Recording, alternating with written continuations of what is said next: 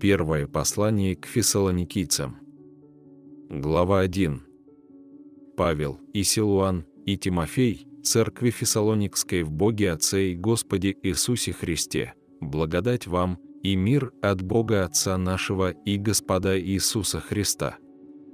Всегда благодарим Бога за всех вас, вспоминая о вас в молитвах наших, непрестанно памятуя ваше дело веры и труд любви, и терпение упования на Господа нашего Иисуса Христа пред Богом и Отцем нашим, зная избрание ваше, возлюбленные Богом братья, потому что наше благовествование у вас было не в слове только, но и в силе и во Святом Духе, и со многим удостоверением, как вы сами знаете, каковы были мы для вас между вами.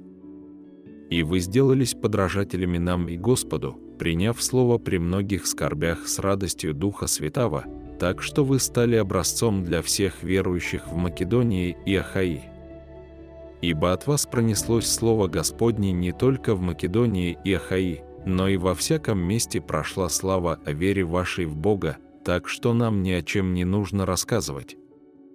Ибо сами они сказывают о нас, какой вход имели мы к вам и как вы обратились к Богу от идолов, чтобы служить Богу живому и истинному и ожидать с небес Сына Его, которого Он воскресил из мертвых, Иисуса, избавляющего нас от грядущего гнева.